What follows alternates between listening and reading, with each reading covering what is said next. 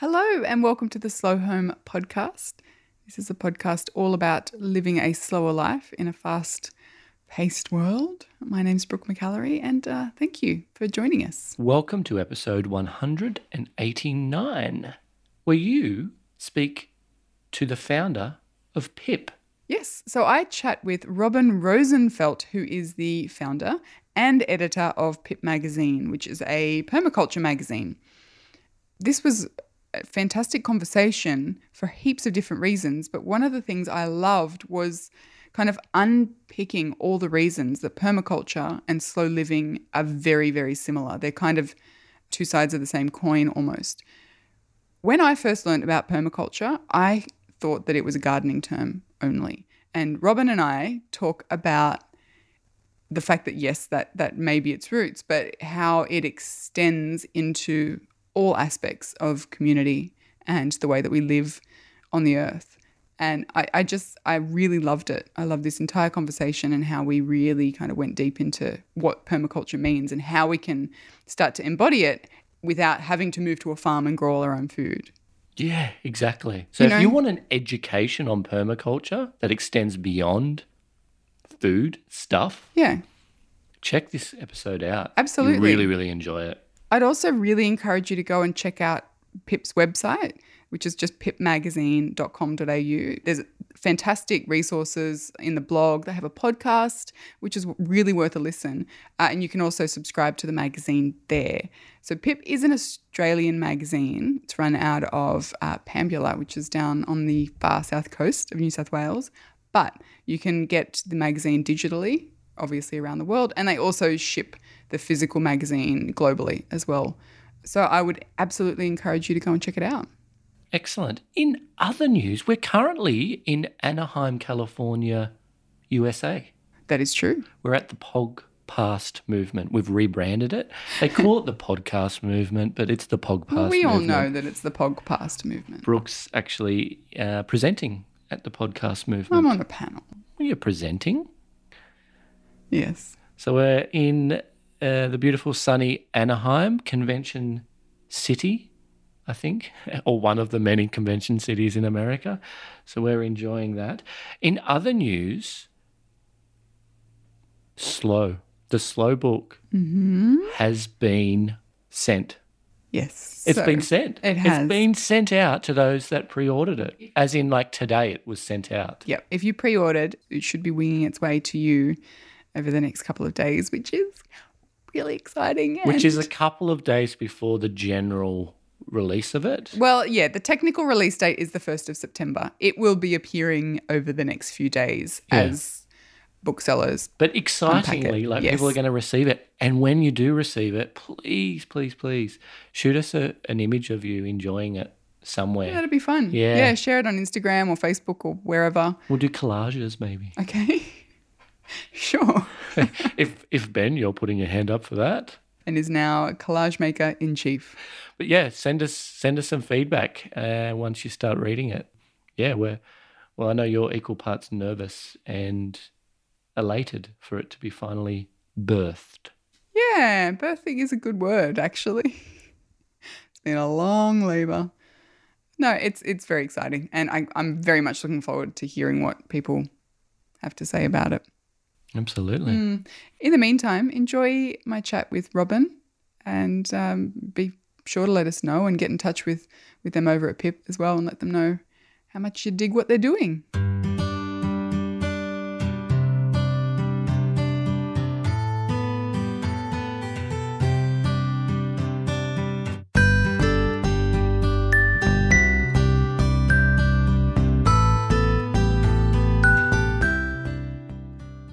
Robyn, how are you? Hi, Brooke. I'm good, thank you. That's good. I'm so glad to be talking with you. Um, thank you very much for making the time. My pleasure. So, Robyn, you are the editor and the creator of Pip Magazine, which is a magazine dedicated to permaculture in Australia, even though you have a global readership. And permaculture is one of these terms that I, I see becoming more and more mainstream, I guess. More and more people are talking about it. And the thing that strikes me about it is there are so many, I guess, parallels between permaculture and slow living. sort of, you know, two sides of the same coin. And looking through your beautiful magazine and your website and your blog, I see there are so many commonalities between slow living and permaculture. Mm, that's right. There is. I wonder if you could, I guess, take us through an overview of what permaculture is and what it means to you, uh, and then also why you started this wonderful magazine based on it. Mm, well, permaculture it encompasses all the ideas of slow living and sustainable living that you know are becoming a lot more popular. Mm. And I guess the difference with permaculture is it's the design element. Mm. So it's actually having a design be- behind what you're doing. In a gardening sense, it's rather than just having all the elements around wherever wherever you have a design that kind of links them. But it's not just about gardening, which is what a preconception a lot of people have about permaculture yes. is that it's just gardening, but it's actually about it's sustainable living and lifestyle and land use. It's not just so it, it encompasses all things from community community is a big part of it. And the main thing about with permaculture, there are three ethics. There's earth care, people care, and fair share. Mm. So the earth care encompasses the gardening side of things, but then there's people care and fair share. So it's keeping all of those ideas in mind when you're creating these systems. And when you talk about design, I mean, it, to me, that just speaks so beautifully of intention you know, mm. everything is intentional with permaculture. Yeah. And that was my preconception of it when I first started hearing about permaculture on, you know, in gardening books and things was that it was simply a gardening term. But the more you start to explore it, the more you see mm. it is, it's a philosophy, you know, it's a way of living mm. in the mm. world and creating community and connection to people and planet and food that is so intentional. So when did yeah. you first start to explore permaculture and then live, you know, live permaculturally? Mm. yeah, it's funny. I've always had an like I've always been environmentally aware, mm-hmm. and it's not like I came from a background that was particularly environmentally aware, but I think just those general values of respecting nature and respecting the planet and not being wasteful. Yeah. I was brought up with. But yeah, I've just always had that connection with nature, uh, which I don't know where that came from. I guess we always went for sort of camping holidays in the bush for weeks on end, and we grew some of our own food. And then, yeah, as I became an adult and had my own places to live in, I often had there was some sort of garden, which I lived with in one household where there was one girl who was really passionate about growing and she had this amazing garden. And I sort of just watched from the edges and didn't really know a lot about it. And then over time, you know, then I had my own place and I had my own gardens. And it started off in a tiny, you know, little terrace house in Abbotsford in Melbourne with a little courtyard and bathtubs and things like that. And then it's kind of grown that interest has grown. And the interest in permaculture, it was the same for me. It sort of started, I just heard of the word, I got a couple of books, had a bit of an understanding. And then about eight years ago, I moved from Melbourne up to where I'm living now in Pambula, which is far south coast, New South Wales. Mm. And um, I started working on a magazine called Sustain, and which was a magazine about sustainability. And I worked with someone on that magazine who was a permaculture teacher, and so I learnt quite a lot through him. And then I did a PDC with him, uh, which is a permaculture design course. Mm-hmm. It's a mm-hmm. two week live in course. Yeah, and it was during that course that I decided to start the magazine because the magazine Sustain that I was editing had folded, right. and there was a gap. There used to be a permaculture magazine ten years before I was thinking about doing it. It had stopped ten years prior to that, so there was yeah, there was no magazine in Australia that was about permaculture. There was an overseas one, but it was different language, different seasons, yep. just a different feeling to it. And I think that the exciting thing to me is seeing you start the magazine, and I want to talk to you a bit about that in a sec, but also the fact that when a lot of publishers are are going under, mm. your audience, your readership is growing, and that really mm. excites me because of what you talk about and what you cover in the magazine, and it really makes me feel hopeful that mm. there are so many people getting it, you know, and they're tapping yeah. into this deeper idea of connection and community. And it's interesting. One of the things that has come up time and time again in all of my conversations is this idea of connection. And I love that you're servicing a community of people who understand the benefit of it. And I don't just mean person to person connection, but like we said before, food and um, you know all of the the systems mm. that surround us. There's this mm. intentionality that's starting to emerge with a certain group of people, and I think it's really exciting. So yeah, it is. Tell me, I mean, how did you start the magazine? How did that process come about?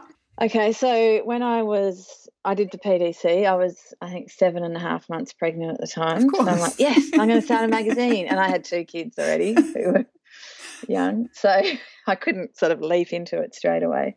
So I had my third child a couple of months later, and yeah, I guess for a while it was just an idea that mm. I had in my head, you know, sitting up late in the middle of the night breastfeeding, you know, just thinking about it and and then I originally was going to start it with another woman who I'd worked with the worked with on Sustain magazine. So we got together and we just, you know, with babies and kids running around and we'd just sit there on the kitchen table and write ideas and sort of start mapping it out. But then she soon realized that she also had three kids who were older, that she just didn't she couldn't fit that into her life as it was at that time. So she kind of said, I'm really sorry, but I'm not going to be able to keep on with this. So I was like, okay, no problem. I can, you know, I can do this. So I just slowly had the idea and I started connecting with as many people as possible within the permaculture community and getting to know people and learning as you know learning as much as I could and yeah I just started to draw together the ideas and got some people to agree to write articles and I just kind of worked it out as I went along. So I'd learn a bit editing this other magazine because that was very grassroots. There were about three of three or four of us working on it. So it was just get the articles, get the photos, lay it out, get it printed, promote it. but one thing I did do was I realized so the the printing costs for magazines is huge, and it's what mm-hmm. it's actually what causes a lot of magazines to go under because each issue you have this huge cost of that you've got to try and pay for each time. So yeah, so I thought, well, I'll use crowdfunding to come up with the money for the first print run because yeah. you know the magazine when I made it, this is for the permaculture community. I want us to have a way to communicate to each other, a way to express our ideas. So I put it out there to the permaculture community and to the general public and said, I'm doing this crowdfunding, you know, donate what you can. And it was amazing. I was thinking it would sort of be people I knew and friends and and yeah, within the first couple of hours I'd already made, I don't know, thousand dollars or something. And yeah, it wasn't people I knew. There were some people I knew, but there was people all around the country who had heard, wow, there's going to be a permaculture magazine. I'd love that to exist. I'm going to give some money. And, you know, it wasn't a large amount, it might be $20 or $50. And we had rewards, which were copies of the magazine or, you know, other bits and pieces that we collected together. And yeah, we got the money for the first print run. So that's been a really, that was a good thing because we didn't start off in debt. Yes we paid for that, and then the money that we got from the next print run went towards the next magazine. And so I think that's one way that it has been successful is that we start. I started off very simply, so I didn't have big overheads. I worked out of the spare room in our house, and you know I didn't pay myself. I had people volunteering their time to help me with a few other things, and then I slowly started paying people bits and pieces and yeah, it's only you know fairly recently I started paying myself, and right. you know now I've got a team of people, and we all get paid properly, and yeah, it's just been a mm-hmm. slow journey of not kind of taking on too much and not getting in debt. I think was a big thing. exactly. Thing. That's exactly what I was going to say. It's not taking on too much, and well, I, I have no doubt that your time was absolutely kind of maxed out yeah, working on it. it like, eh, yeah, it, there's a sustainability at the core of what you were doing. You yeah. know, financially speaking, like you said, you didn't go into debt, and you were able to support the magazine from day one mm. through people who wanted it, you know. And I think there's yeah. something really, just in terms of running a business, there's something really important in that mm. because I think we're we're so often sold this you know the hustle idea of you know you've either got to be bankrolled or you've got to get into kind of investors and things Mm, like that yeah. which is not a bad thing necessarily but Mm. i really like that you've built this beautiful value centered business based on a sustainable approach to Mm. to it i think it's fantastic Yeah. plus you're able to test the market from the get-go Yeah, well, that was the really important thing. It was, oh, wow, there's all these people out there that are really interested in this magazine and willing to fork out money before they've even seen it, you know? So yeah that was encouraging because prior to that, it, it, you know, it did feel like a big risk. I mean, it, it didn't until just before, it was just before the crowdfunding was happening, which was kind of, I sort of had to get the money to get the print run happening. And I had a date it was going to be printed. And, you know, there was a little period there where I was going, what am I doing? this is crazy. So much work, you know. But yeah, to have that success with the crowdfunding really, you know, gave me more confidence and Mm. that yeah, there is a market out there. There's people who want want this and are interested and What do you think the benefits are of permaculture to communities? I mean, I think in terms of the personal benefits of, of permaculture, they're massive and varied. But I also think that there's like this whole other side of it that isn't talked about as much, and mm. that's the impact that it has on communities, you know, specific and broad. What do you see as the impact of permaculture there? Well, I think as a as as a community or as communities in general, we need to be working together more. So we need to Mm. be like we talk about self reliance and self sufficiency, and I think we all know it doesn't work on an individual scale. No Mhm. one can be completely self sufficient, or if they are, they're not having much fun doing it. I don't think. But as a community, we can, you know, if we design our communities in a way that we can all work together. So we it doesn't mean everyone's got to grow all their vegetables. You know, we've got one person who lives over here, they've got great soil, they love growing things, they grow great broccoli and they grow all these great things.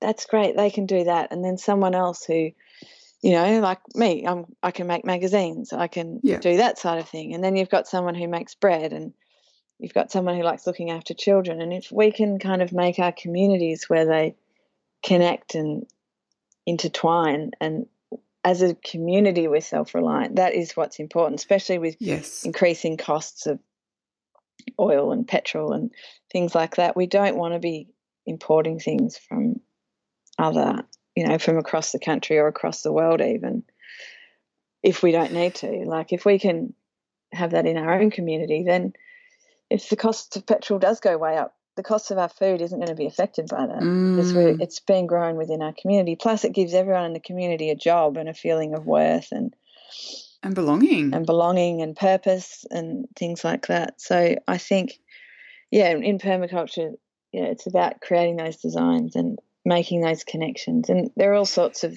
We're actually doing an article in the next issue looking at those kind of economies that exist within communities that make them more self-reliant. So some Mm. communities might have a let system where you're not working and doing things for money, but you earn LETS points, and then you can get someone to do something for you, and you pay them in LETS.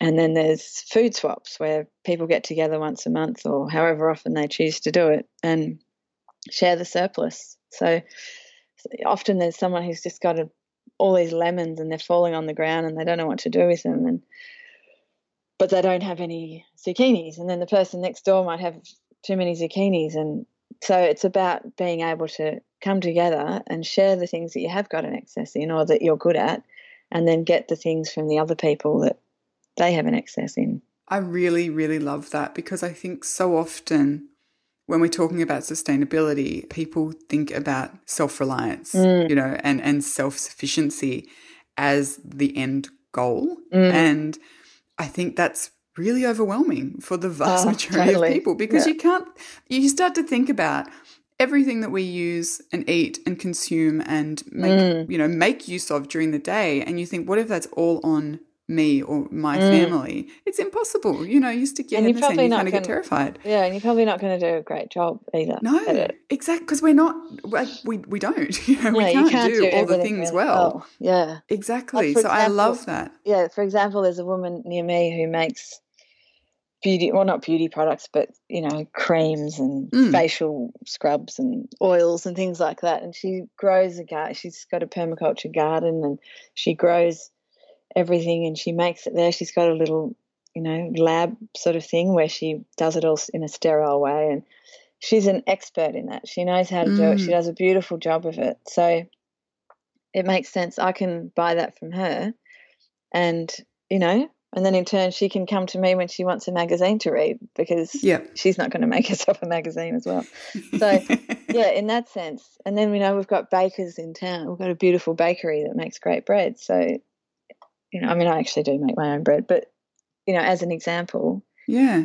And then we've got people who make clothing who source, you know, the right sort of fabrics and they've got those skills and so if we can kind of all work together like that, I think that really is what builds strong, self-reliant community. Absolutely. Yeah, and it's it's the self-reliant community rather than the self-reliant individual. Mm. Yeah. Resilient communities is That's right, exactly. I think the thing I'm listening to you speak and I'm thinking what could anyone possibly have you know to argue against this way of living and you know Mm. what I think it is I think it's convenience mm, it, we're so used to things being on tap and being able to eat out of season and Mm. you know to go to the supermarket and get whatever we want regardless of whether or not it's Mm. blueberry season you know and i think it just requires this this mindset shift to Mm. one of like seasonality and locality and supporting local suppliers even if what they produce may not be the exact thing that you saw in the magazine that you want you know it's it's really about shifting i guess to this smaller more local way of doing things and letting go of multitudes of choice and just going with Mm. what we have locally. And I think that's something that we're probably people at the moment aren't well versed in, you Yeah. know, dealing with inconvenience as, as wonderful as it looks. Um, I guess what would you suggest to someone who is listening to this? They love the idea, but they don't know where to start. Like, where's a good place to begin living a more permaculture inspired life? mm. Well, I guess it depends what you're good at too. Like I, I, often Yeah. I say, just start by growing some uh, some food that you like, like some herbs near your door or some tomatoes in tomato season. But that's not for everyone. Some people Mm-hmm. they're not interested in growing food. But maybe just thinking about where your food's coming from is a good start. I think food's a great place to start. So you don't have to grow it all yourself, but may, get to know the people who are growing your food. Like most places have got some sort of farmers market where you can go and you can actually meet the farmers and they've bought their produce, produce directly to you. And you can actually see that that is fresh from the ground. Mhm. and i think once you've once you've made that shift going back to what we we're talking about with seasonality it's actually not a sacrifice. No. once you start eating foods when they're in season like years ago i was the same with tomatoes. I just i love tomatoes. I like tomatoes on whatever. But for half the year they're horrible. They're hard they're pale they've got no flavor there's really no goodness about them. Whereas now i don't once i've stopped growing them and unfortunately i don't have a great tomato grower nearby so i sort of rely on my own. Um, i do sometimes buy them at the market but basically once they're out of season i, just, I stop eating them. And Yeah. then you know i replace it with other things. And then coming round to the next season it's so exciting it's like yes tomatoes and they're amazing and they're beautiful and and you know over time you learn how to make your tomatoes grow longer in the season and and with fruits especially like there's you just have different fruits at different times of the year and if you're eating those fruits at the right time of the year they're going to be beautiful and great Yeah. quality so you know right now citrus you know you're buying citrus it's beautiful oranges are sweet and juicy and hmm Whereas if you're going to go and buy a nectarine now, you know, talking in the middle of winter, you've got to look, where's this coming from? Like once you're in tune with that, like I saw, you see a nectarine in a supermarket in the middle of winter, it's like, where's that coming from? Yeah, it's That really jarring. now. Why are they selling that? And then you look, it's like product of Mexico, and you, Yeah. wow, that you know, that's how long ago has that been picked to come Yeah. all the way from Mexico? And if you ate it, it actually would have no flavour. So I think one place you could start would just be getting in tune a bit with what what's in season at the moment. And often it's hard to know that when you go to the supermarket because everything's on offer all the time. Yes. And without looking closely, it's hard to tell, oh, actually, that's coming from Mexico. That's not a bad way to start, actually looking where it's coming from. If it's mm. coming from overseas, then obviously it's not in season at the moment and it's not going to be fresh. It's not going to be supporting a local grower. So I think, yeah, just looking at where it's coming from and thinking about what's in season and just adjusting your diet to different times of the year. Yeah, and it does it takes an adjustment, doesn't it? It's not a not necessarily a, one day you wake up and you're like I'm just going to eat seasonally now and, and yeah. it's easy. Yeah. It does take a readjustment because yeah. you can't get the things that maybe you feel like a particular dish but mm. it's not in season. So, mm. you know, it's it's a matter of readjusting to that as well. But I've found over the last few years as as we've readjusted things taste better when they're mm. fresh. Yeah. Things so much better. I mean, um it's just I think if you're able to tap into that over time, it becomes worthwhile waiting for mm. the nectarine to be in season or for yeah. the tomatoes. Yeah. Uh, yeah. it's such a great place to begin because you have to eat every day. You know, yeah. we're all eating every day, so I think that's that's really cool. And then, you, other, then you start sorry. living this. Then you're just living this life filled with beautiful quality food that yeah. it's not a sacrifice because the quality of the food is actually really really good and you can actually really enjoy it and look forward to certain times of the year and it's satisfying in a way that convenience foods aren't mm. i find you know it's i guess partly that's probably because of the anticipation of waiting for things to be in mm. season but yeah. also just there's a soulfulness to the food mm. when it's it's seasonal or local or home produced there's yeah I can't articulate it any more than that, but it feels soulful and yeah. it's it's addictive. It's like seeing things with fresh eyes. Mm. I think once you see things unfolding in that way, it's really difficult to go back and not know anymore. Mm, yeah, definitely. And there's nothing more amazing than when you make dinner and then you realize, oh wow, everything in this dinner oh. has come from the garden or I've made yeah. it myself. Yeah. And then that just that dinner has such a a, you know an amazing feel to it. And Absolutely. also, I mean, the nut- nutritional value in food. I'm not sure of the exact numbers, but once you've picked it, the nutritional value decreases rapidly over time. Mm. So if you eat that straight away or just within the few hours, it's got its maximum nutritional value. Whereas once it's, especially if it's picked early, it hasn't had the chance to ripen properly. Yep. And then it's traveled somewhere, then often it's been put in cold storage. And I mean, if you are eating food for nutrition, then that's a really important thing to keep in mind. Yeah, absolutely. Now, I know listening to this conversation, I'm sure there'll be people who are like really, they really get it. They really want to yeah. start doing it. But all of this feels like it takes time and so many of us are so busy mm. in life how do we find the time for cooking more of our own food or growing some of our own food yeah. or making some some small changes what do you recommend to people yeah so i don't i don't think it necessarily has to take a lot of time i mean i've mm-hmm. got a pretty busy life with three kids and you running do. a magazine and but yeah i've got a garden and yeah it's not a perfect everything's always you know, in the perfect state. But I managed to grow a fair bit of food in the garden. And I don't, during the week, I don't get a lot of time. Sometimes I might pop out and do a bit, a little bit, I don't know, at some random moment in the afternoon. But mostly it might just be on the weekend. I get an hour or two. Often I don't get any time on the weekend, but mm-hmm. you can just, once you have a, a few basic ideas about growing, which you can find you can get ideas and inspiration from all sorts of sources, including Pip Magazine. but um, you know, find a bit of earth in your garden or somewhere, even in a pot if it's if you live if you don't have a garden. You know, get some soil, learn a little bit about I mean, ideally you can have your own compost and make compost, but that's not for everyone. There mm-hmm. are organic composts and things like that that you can get grow some food. It doesn't have to take a lot of time. You plant it, water it occasionally, and one of the big things is to keep it near the back door so that you're going to see yes. it all the time. Yep. And you can have stuff growing, especially things like lettuce, silver beets, spinach.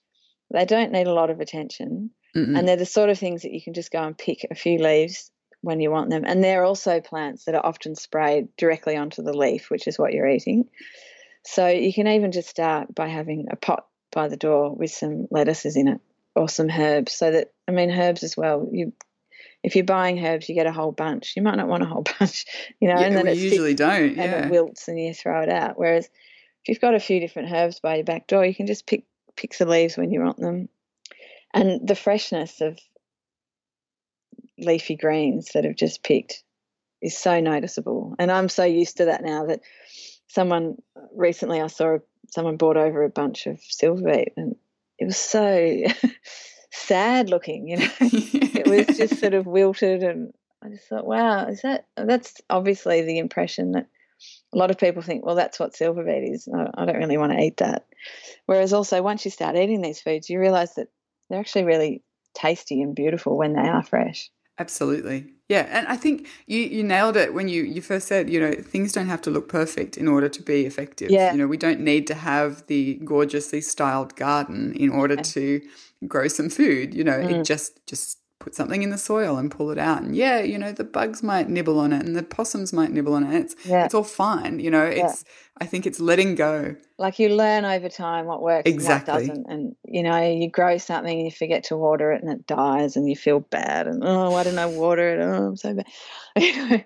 And you feel guilty. But you just, you know, and I think also another big thing at the moment is this sort of Instagram perception of life that everyone Absolutely. presents, you know, like, here's my perfect beetroot that I just picked. I mean, I put a beetroot up the other day on Instagram. I picked it and I was like, wow, that is so beautiful. Look at it.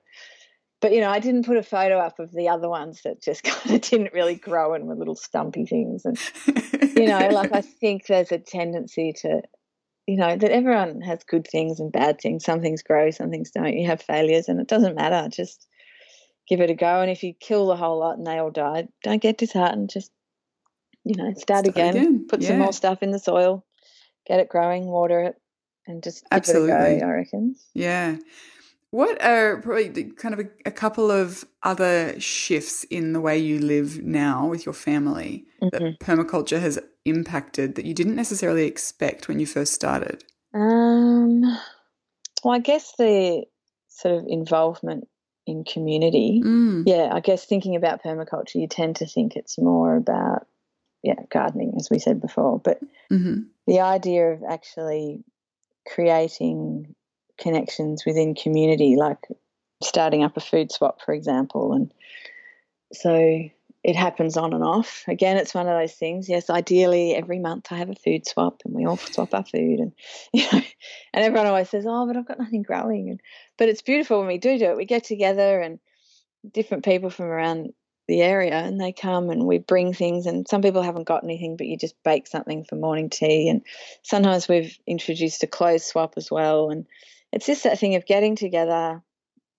getting to know each other better talking about if we are growing food talking about what's growing at your place what isn't what Mm. works what doesn't and just feeling part of the community. And that was a big thing moving up here from melbourne.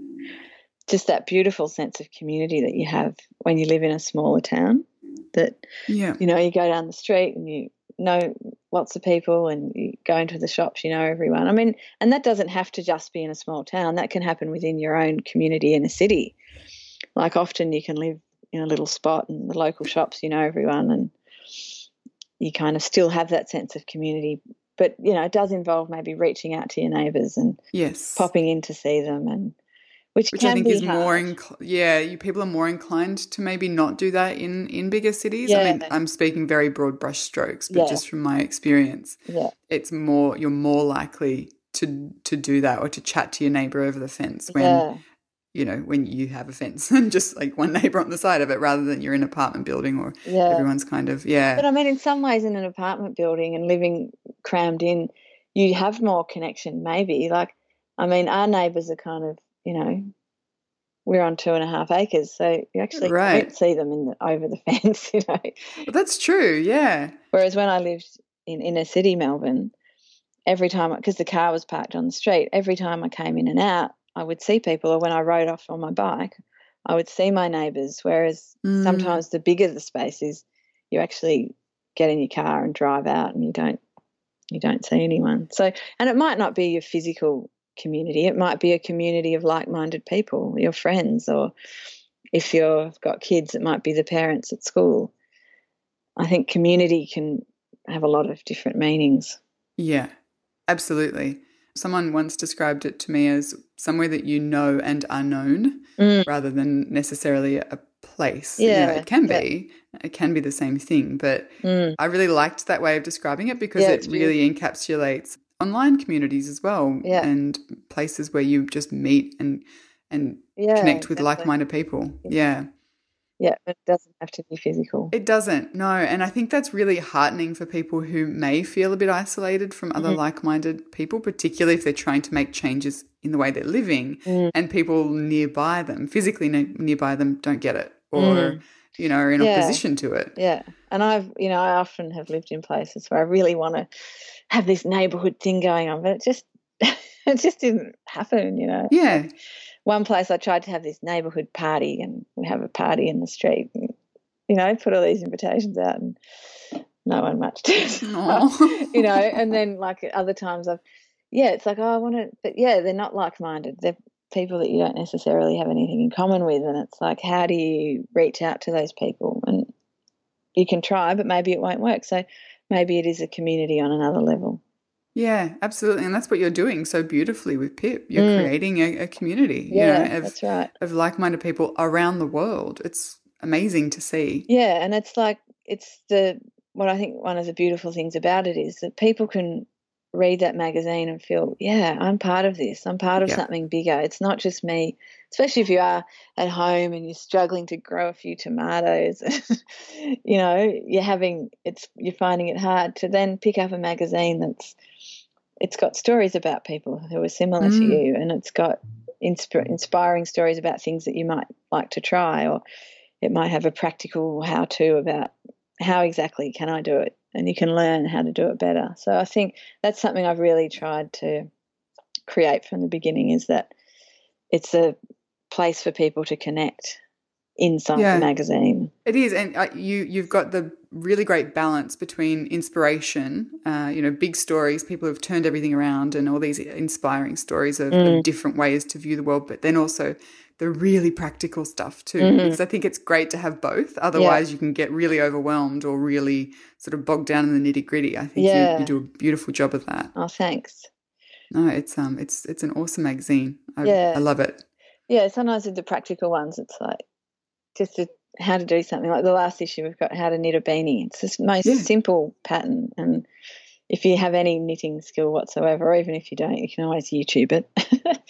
and it's like, how do you do that? Oh, there you go. So then that's one less thing that you're going and buying exactly. from the shop, and you're able to produce yourself. Yeah, and it's just these small steps Yeah, every day. Yeah, yeah. It's that's about wonderful. yeah making conscious choices if you are buying things and shopping and who's where is this money going to and what system am, am i supporting am i supporting Mm. the big huge industrialized agriculture which is you know not giving farmers a fair wage and not growing food that's healthy and not growing it in a way that's looking after the earth or can i buy somewhere else where it's actually going to go directly to the farmer and the farmer's making an effort to grow it in a way that's supporting the land it's grown in and that money is also going back into the community. So even if you're not going to do any of the other things, just in the way that you make spend your money and the choices you make supports the people that are doing those things. Yeah, it matters. It Yeah. absolutely matters. Yeah. Yeah. Oh, Robyn, thank you so much for your time. It's My been pleasure. really lovely talking to you. Yeah, nice talking with you too.